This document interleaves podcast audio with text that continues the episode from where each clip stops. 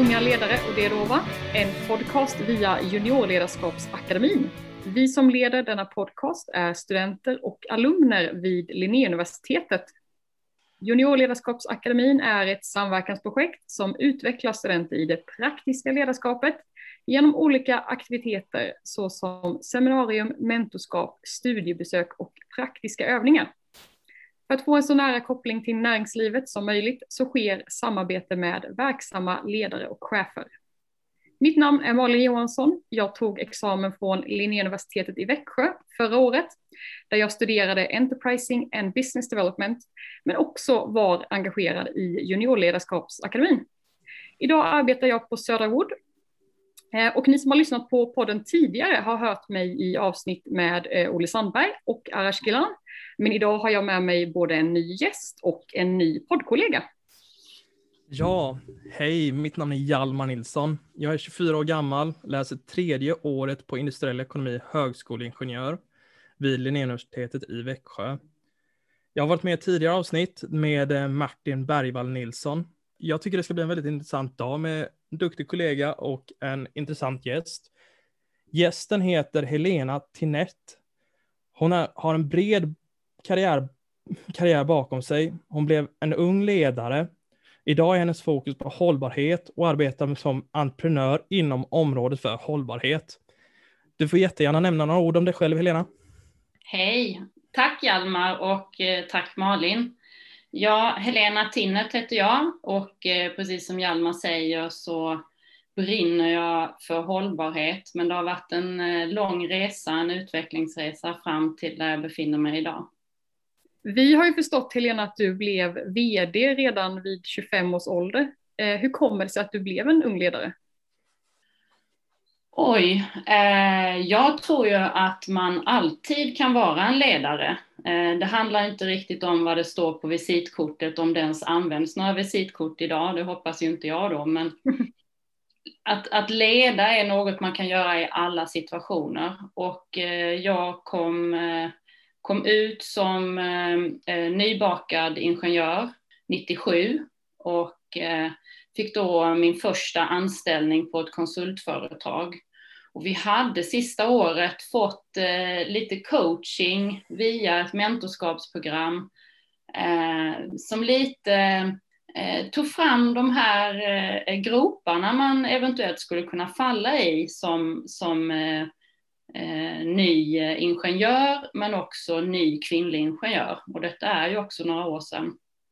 Och jag drömde mardrömmar om detta och hamnade faktiskt kanske också i en situation där jag blev insatt på ett rum, fick en svår uppgift och den skulle jag bara lösa. Och runt omkring mig så fungerade ingenting så som jag hade trott och tänkt och hoppats på.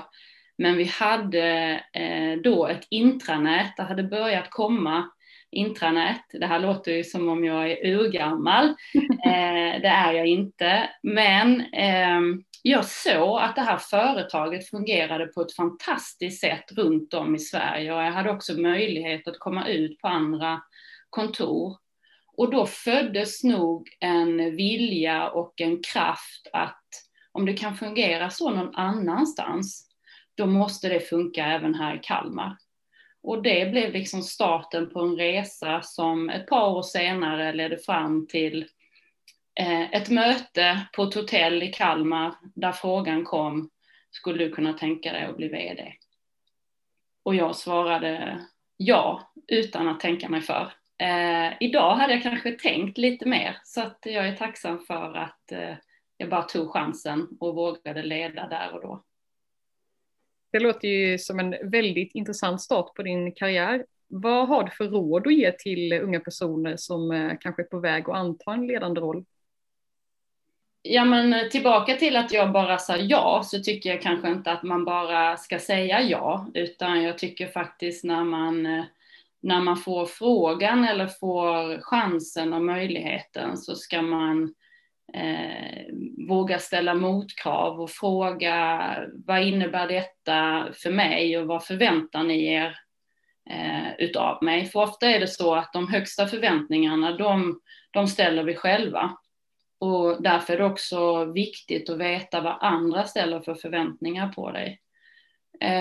Jag skulle också säga att våga leda i alla situationer. Vänta inte på frågan att liksom huruvida du ska bli chef, ledare och så vidare. Utan gör det i alla fall. Ta ansvaret i den situationen du befinner dig varje dag. Väldigt intressant. Jag tror vi kom in lite på det ämnet lite senare på den också. Men för att gå tillbaka till din karriär lite, så efter många år i industribranschen så valde du att sadla om. Hur kom det sig? Jag hade jobbat drygt 20 år inom konsultbranschen och svensk industri i olika ledande befattningar. Och parallellt så hade jag också kämpat ganska hårt med utmaningar i kroppen som gjorde att det var ganska tufft att jobba mycket, och ju sämre jag blev i kroppen desto mer jobbade jag för att på något vis skulle ingen komma här och tala om för mig att jag inte skötte mitt jobb. Och det där blev ingen bra kombo, och jag kraschade helt enkelt utifrån det. Och det är en krasch som jag är så otroligt tacksam för idag. Jag kallade det krasch, andra skulle kalla det att springa i väggen eller utmattningssyndrom. Men jag är så otroligt tacksam för den resan som jag har varit tvungen att gå igenom. Både med mina utmaningar i kroppen, där axlarna utmanar mig väldigt, väldigt mycket och kan luxera och subluxera när man minst anar det. Men också den mentala resa där man måste ifrågasätta i princip allt runt omkring sig. Och jag hade haft en sån här känsla för, ska jag vara 20 år här eller ska jag vara 25 år här? Det är ju bara några år till guldklockan. Men hur viktig är den där guldklockan om man känner att man är på fel ställe? Så till sist så hamnade vi i en situation där jag blev uppsagd från mitt dåvarande jobb. Och jag hade länge velat bli uppsagd, det får man inte riktigt säga kanske, men så var det. Och jag hade också under den sista tiden börjat att djupdyka i FN:s globala mål och mänskliga rättigheter och hur man skulle kunna utveckla det till en affär. För det är ju så att de globala målen är kanske världens största projekt och innehåller jättemycket affärsmöjligheter. Jag hade också under några år levererat otroligt mycket pengar till aktieägarna. Och för varje gång jag dubblade så blev jag ombedd att dubbla igen. Och till sist så blev det lite tomt att bara leverera pengar. När man brinner för att skapa värde för andra människor så funkar inte det. Och då började jag titta mig om efter vad kan jag göra med det här engagemanget som jag har för andra människor och hur man egentligen kan alltid göra lite mer i den situation man befinner sig i. Jag tror att det är många som kan känna igen sig i det du pratar om där. Mm. Jätteintressant verkligen. Du pratar om globala målen och så vidare. Vi har förstått att du arbetar mycket med hållbarhet. Är det så du arbetar efter dina hållbarhetsmål? Att du arbetar efter dessa globala mål som FN har tagit fram. Hur definierar du hållbarhet så vi kan diskutera det i detta samtal? Så vi inte strävar ifrån ämnet. Mm, just det. Så skulle du jättegärna kunna definiera lite hur du ser på hållbarhet. Ja, jag uppfattade två frågor här från dig, Hjalmar. Om huruvida jag använder de globala målen. Ja, det gör jag absolut. Det är kanske mitt viktigaste verktyg. För det här är ju mål som inte går att missa på. För drygt 25 år sedan så tog man i Sverige fram något som heter nollvisionen i trafiken. Det innebar att vi skulle ha 0 döda i trafiken. Någon annan siffra hade ju varit helt omöjlig att sätta. Man kan ju inte acceptera en handfull eller så, utan det är bara 0 som gäller. Kanske en utopi, men ändå ett väldigt absolut mål att jobba mot. Och samma sak ser jag när vi jobbar med de globala målen. Det handlar ju inte bara om att utrota extrem fattigdom. För vad händer när du inte är extremt fattig? Jo, då är du fattig. Så det här är ju något som är så otroligt viktigt att jobba hela vägen med. Hållbarhet för mig, det är egentligen... Det är inget jag kommit på själv. Det är något som kommer från den berömda Bruntlandrapporten som tog fram 1987. Som bygger på att det vi gör idag får inte äventyra kommande generationer. Det är mycket vi gör idag som gör det. Även jag. Det är ingen som är perfekt här. Och det handlar kanske inte så mycket om rätt eller fel utan... Hela tiden ha det i åtanke och hela tiden försöka göra sitt bästa. Det är ju jätteviktigt. Om vi går tillbaka till dig och din karriär. Så idag driver du Good Growth. Och det är mycket inom hållbarhet som du säger, dina globala målen där.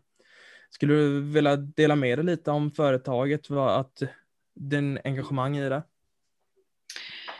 Ja, det här är ganska nytt faktiskt. Jag startade företaget den 1 december i fjol.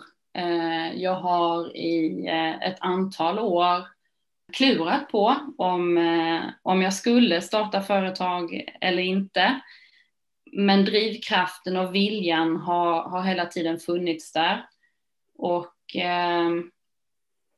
när man på något vis har gått igenom en resa och man vet vad man vill och vad man brinner för så blev det så tydligt för mig att driva eget var den rätta vägen. Min vision är ju en rättvis, jämställd och hållbar värld där ingen är gömd eller glömd. Och det här är något jag verkligen kan leva efter i mitt egna företag. Och det här gör jag egentligen genom att hela tiden försöka finna potentialen i människor runt omkring mig och processer man stöter på varje dag egentligen. Men också att ha modet att våga utveckla de processerna. Och det som kanske är... Det som glädjer mig mest är egentligen att i företaget så får jag verkligen vara i min sweet spot varje dag.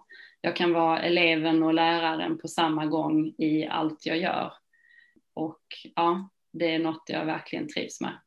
Det är en intressant sweet spot verkligen.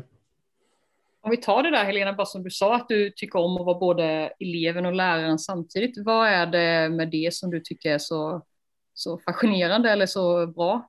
Nej, men jag har genom egentligen mina resor till Afrika där jag har jobbat för flickors rättigheter så har jag funnit ett eget citat i att största gåvan är att ge. Men man måste alltid ge så att själen njuter när man ser andra människor glada, lyckliga, lyckas. Och det där är... Det där är samma sak när jag får sitta här med er och lära mig massor av den resan som ni är på just nu. Och samtidigt få dela med mig av min resa. Det är verkligen... Och för mig så går det egentligen inte att gå in i någonting utan att vara nyfiken och försöka lära mig nya saker. Och också dela med mig av de erfarenheterna jag själv har. Och då hamnar jag i den sweet spoten. Mm. Jag kan känna igen mig mycket i det tankesättet. Liksom, att alltid vilja lära sig när man går in i nya saker. Det är alltid trevligt när man träffar på likasinnade människor. Så kan jag säga. Men du började prata lite om där, dina resor till Afrika. Och jag skulle gärna vilja att du berättar lite om Helena och Pontus Foundation. Och varför du eller ni startade det. Mm. Nej, men jag har via mitt jobb då så hade jag förmånen att egentligen genom prestation vinna en resa till Afrika 2009. För de som var med i ledande befattning i svensk industri då vet att det var väldigt, väldigt tuffa år. ekonomiskt, så att vi hade inte ens råd att åka när jag vann min resa, så vi åkte året efter istället.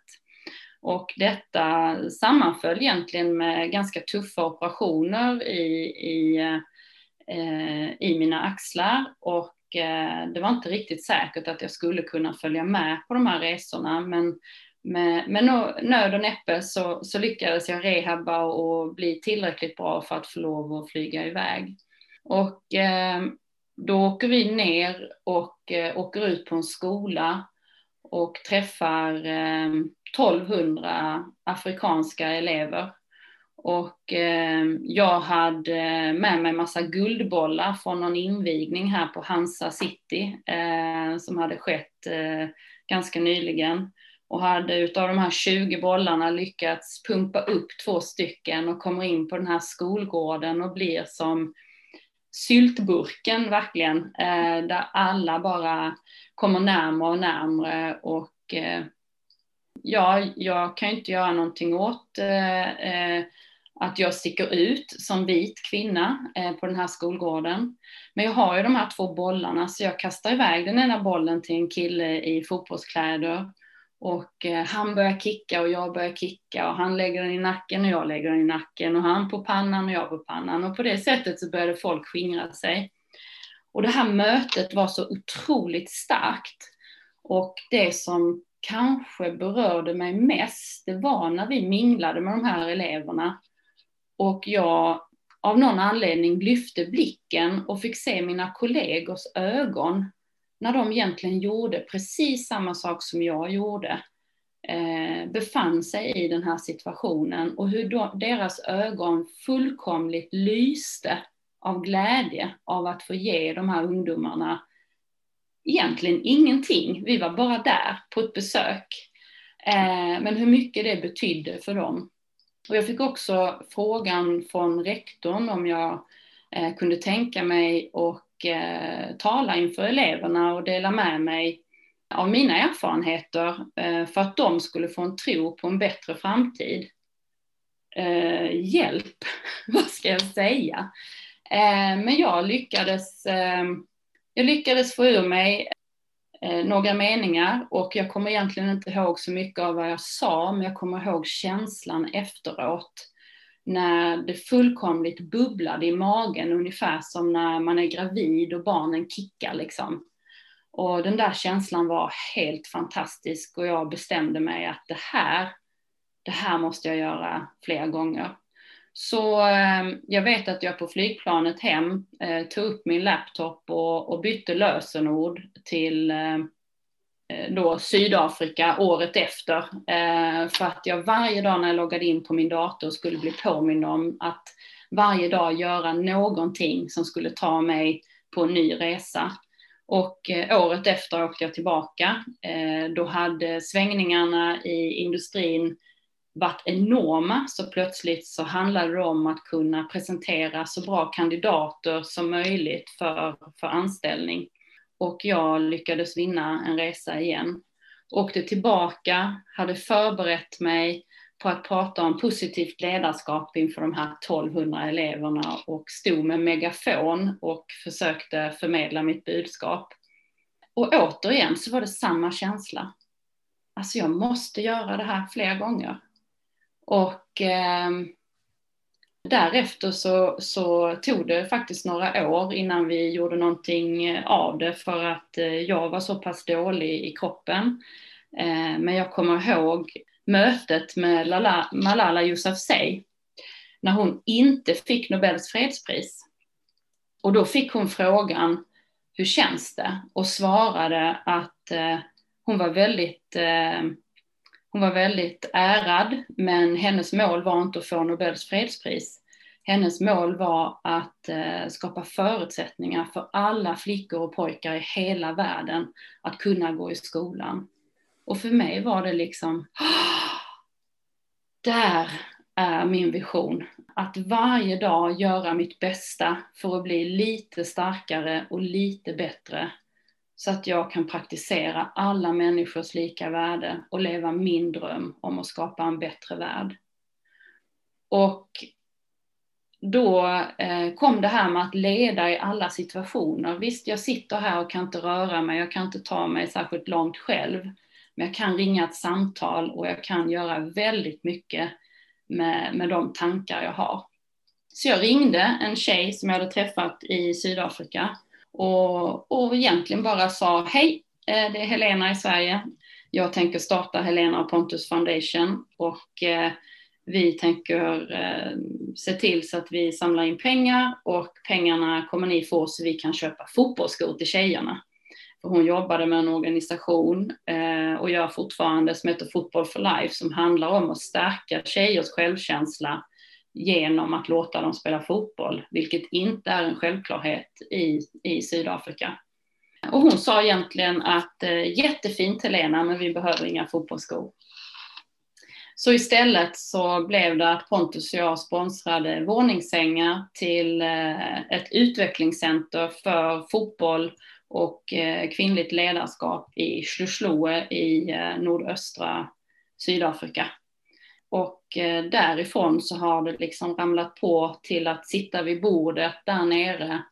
Och jag ska bara säga att samtidigt som jag inte leder med min titel, så i Sydafrika så är det väldigt viktigt att berätta att ja, jag är kvinna, men ja, jag är också ingenjör, för att få sitta med vid bordet.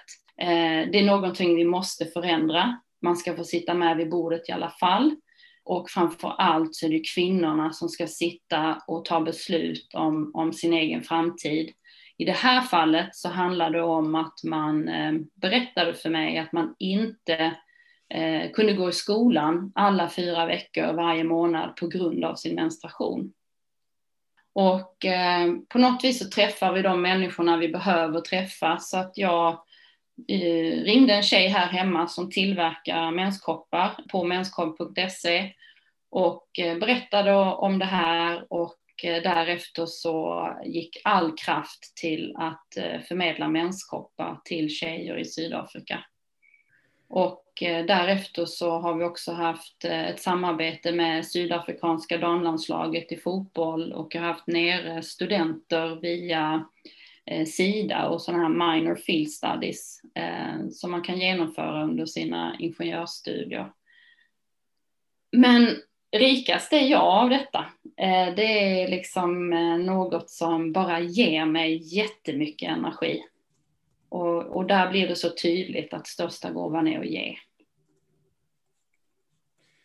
Det känns som att det är nästan din vision, Helena, största gåvan är att ge. Jag tycker det är väldigt, det är väldigt trevligt och väldigt inspirerande att lyssna på när du pratar. Jag tänkte bara vi kanske ska förtydliga lite för lyssnarna. Du pratar ganska mycket fotboll och jag tror aldrig vi nämnde Pontus, men jag tror inte vi sa vem han var. Jag tänkte vi kan väl bara ge lyssnarna lite försprång där kanske. Ja, nej men jag har förmånen att vara gift med min bästa vän. Så Pontus i Pontus och Helena Foundation är min man. Utan honom hade inte det här varit möjligt. Han stöttar i ur och skur. Så att ja. Vad fantastiskt, det var jätteinspirerande verkligen. Och så vet vi ju, jag och Hjalmar i alla fall vet vi att du har ju en bakgrund inom fotboll, Helena. Det var lite det jag syftade där, vi pratade mycket fotbollsskor och fotbollar. Men... Ja just det, ja men precis. Jo, ja nej men jag är fotbollstjej i grund och botten. Och var tvungen att ställa om mina tankar. Jag ville bli bäst i världen. Jag ville spela i landslaget och bli bäst i världen. Men som kanske lyssnarna förstår, eftersom de inte känner igen mitt namn, så blev jag inte bäst i världen. Men jag lärde mig mycket annat. Du, om vi kommer tillbaka lite till ditt driv, så är det ju något jag känner att vi har ju gjort ganska gedigna efterforskningar på dig, jag och Hjalmar, och läst åtminstone de 10 första Google Page-sidorna med alla sökuppslag om dig. Och allt man kommer fram på, liksom alla sökresultat, oavsett om det är något med SR eller det är något med Vasaloppet eller någon mini-triathlon, så får man ju känslan att du är en väldigt driven person. Var skulle du säga att den här glöden kommer ifrån? Nej men jag får ju kanske ofta höra då också att parallellt med den frågan att du är så stark. Och det är en väldigt, väldigt svår fråga att svara på, var styrkan kommer ifrån. Det jag kan säga är att stark är ju ingenting man är. Det är någonting man blir utifrån de erfarenheter man får i livet. Och jag är så otroligt tacksam för alla mina erfarenheter som på något vis tagit mig från det ena till det andra. Jag har nog, vissa grejer har ju kanske alltid funnits med och vissa grejer kommer man på längs vägen. Och det som är ganska nytt för mig, det är egentligen att definiera vad är framgång för mig. För när man alltid driver så är det lätt att hamna vilse också kanske i vad man faktiskt vill och vad som är viktigt för en. Och där har jag nog lite då förmånen att ha de axlarna jag har. Men också, det är ingen förmån att krascha eller hamna i utmattningssyndrom, absolut inte. Men att använda det till någonting framåt har nog gjort att jag kunnat finna liksom styrkan att vara sårbar. Känslan för att alltid göra mitt bästa med de förutsättningarna jag har. Våga göra saker även om jag inte vet hur resultatet kommer att bli. Som till exempel då en triathlon där jag då simmar utan armar. Vet jag om jag kommer i mål? Ja, någon gång gör jag det, men inte varje gång. Men att våga göra saker i alla fall. Men också tror jag att ha modet att bjuda in alla utmaningar som om du själv har valt dem. Och det här är ju något man kanske inte gör från början. Utan det är ju någonting som man efterhand lär sig att uppskatta de lärdomar som finns i utmaningarna du möter. För att om du möter utmaningar, så ju mer du kämpar emot, desto tuffare kommer din utmaning att bli. Men om du vågar omfamna den och ta in den, ni vet som en gäst som knackar på dörren och så säger du kom in och stanna så länge du vill tills du har lärt mig allt du har att lära mig. Nu är inte det svar på din fråga alls, men det är helt okej. Så nära jag kan komma kanske, Malin, jag vet inte. Om jag tar och går vidare lite där, det skulle man kunna koppla det lite till självledarskap. För det har vi sett att du har pratat om, och hur man utvecklar sin självledarskap. Hur ser du på självledarskap? Vad är det som är så viktigt? Ja, men jag tror det som är viktigt för mig, det är att våga vara min egen förebild. Det betyder inte att jag sitter med alla svaren, men det innebär att jag ställer mig själv väldigt många frågor kring vem är jag och vem vill jag vara och hur kan jag ta mig dit. Det betyder inte att mina 3 barn skulle hålla med om att jag är min egen bästa förebild. Absolut inte. De är mina främsta lärare i livet och de är också väldigt tuffa och ärliga. Ju tuffare fråga, desto ärligare är både de och Pontus i att nej, du har en bit kvar till att vara din egen bästa förebild. Men att hela tiden sträva efter att vara sin egen bästa förebild, det är nog självledarskap för mig. Och jag ska ta vid där för att knyta ihop med din fråga, Malin, också kring att hitta drivet. Så snuddar jag in på det här med vad är framgång för mig. Och det kopplar ihop med det här med självledarskap väldigt mycket. För någonting som jag funnit då när jag försökt definiera framgång för mig, det är att det handlar kanske inte om att alltid vara bäst eller först eller störst, utan det handlar också om att kunna vara låg och leta efter de där jobbiga sakerna som inte alltid är så enkla att finna. Och att sen försöka få två sanningar, en i vardera handen, att tjäna varandra.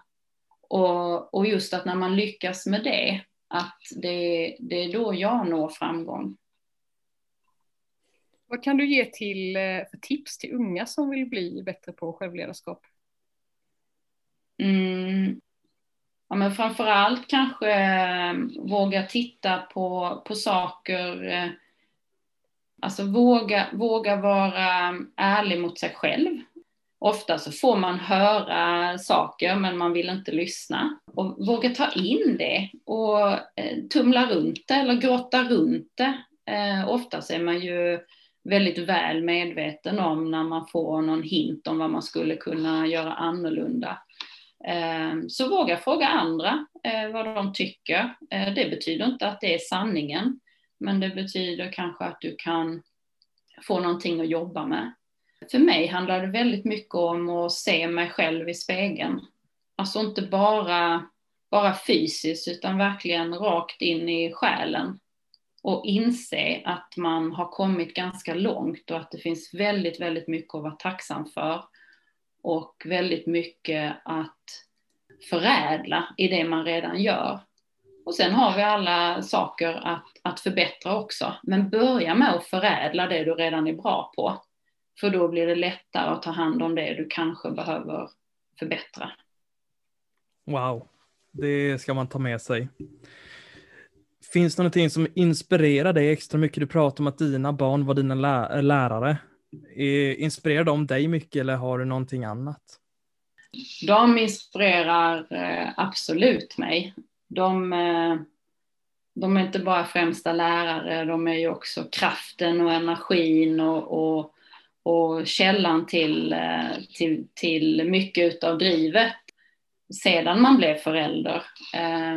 Och de är också en inspiration i ett större perspektiv när det gäller att kunna se dem i ögonen en dag och säga att jag gjorde allt jag kunde.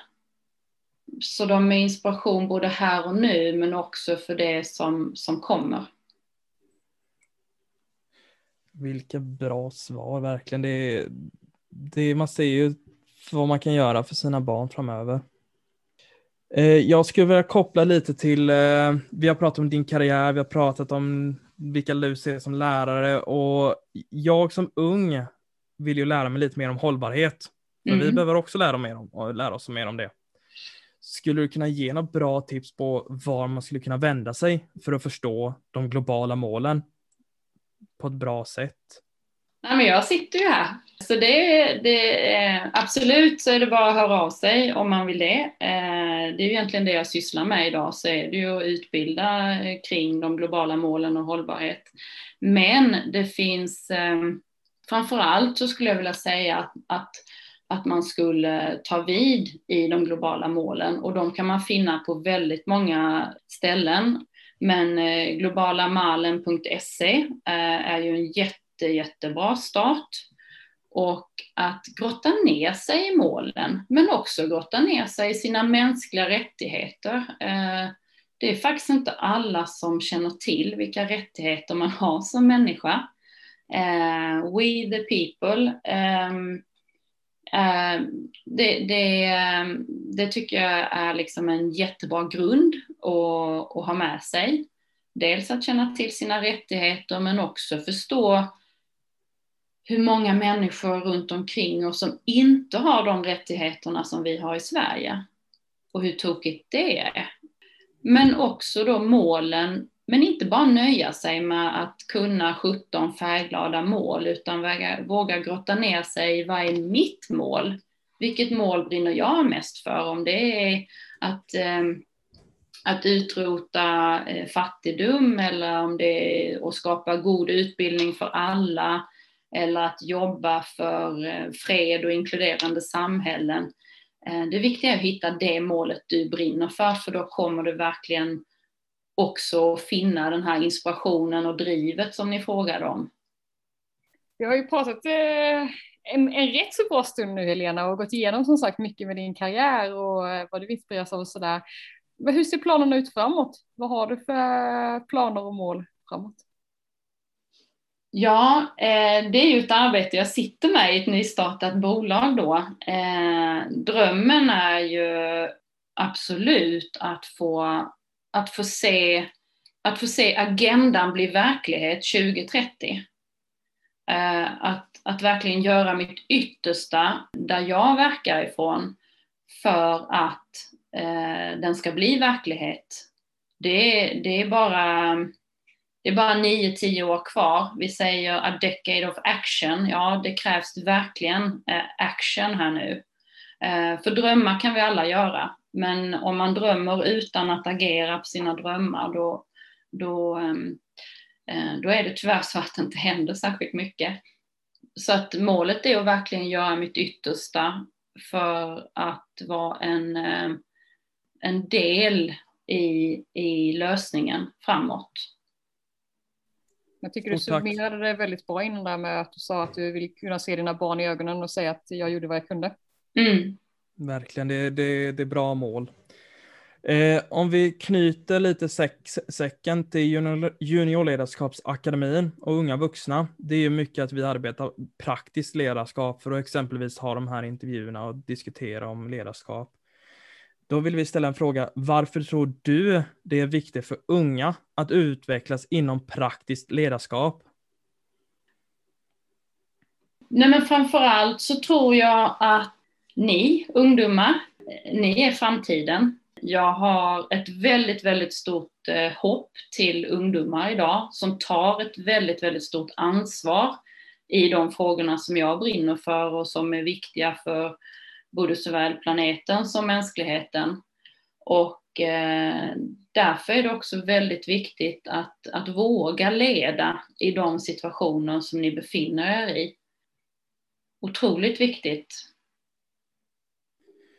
Vi har 3 snabba frågor. Vad skulle du vilja säga till din yngre jag? Ta det lugnt. Det kommer ordna sig. Jag känner nästan, har du några särskilda rutiner som du tror är en framgångsfaktor? Ja, jag försöker gå upp tidigt på morgnarna. Jag tycker om att ha dagen framför mig. Det är ingenting jag klarar av varje dag. Och jag startar jättegärna dagen med fysisk aktivitet. Promenad eller yoga. Och sen brukar jag säga meditation. Men det är inte bara meditation som folk... Det handlar inte om att sitta still med benen i kors. Utan andas in, då läser jag. Och andas ut, då skriver jag. Och det är något jag försöker göra varje dag. Avslutningsvis, varför tycker du att man ska bli ledare? Ja, men jag tycker framförallt att man ska leda i alla situationer. För att annars så har du ju släppt ifrån dig all förmåga att påverka. Och du har alla möjligheter att påverka din situation där du befinner dig. Du har alltid ett val. Att göra annorlunda eller ta nya val, bättre val för nya eller bättre resultat. Så ibland tror jag att vi förstorar upp ordet ledarskap. Börja i ett litet rum, börja där du befinner dig och sen låt få ringa på vattnet. Kanske börja med sig själv och se vad det tar vägen. Precis. Då får vi passa på att tacka dig för ett väldigt fint samtal, Helena. Och ni lyssnare, om ni vill följa Helena, hur kan de gå tillväga då? Då kan man gå in på www.goodgrowth.se. Det är nog, eller på LinkedIn, Helena Tinnert. Och om ni vill följa oss som har gjort den här podcasten så kan ni följa mig, Malin Johansson, på LinkedIn. Om ni vill följa med Hjalmar Nilsson finns jag på LinkedIn med. Och denna information kommer finnas under i beskrivningen. Precis, och Juniorledarskapsakademin finns ju också på LinkedIn, så in och följ där, även Centrum för ledarskap i Småland. Tack så jättemycket Helena och Hjalmar för det här samtalet. Tack själva. Hej då!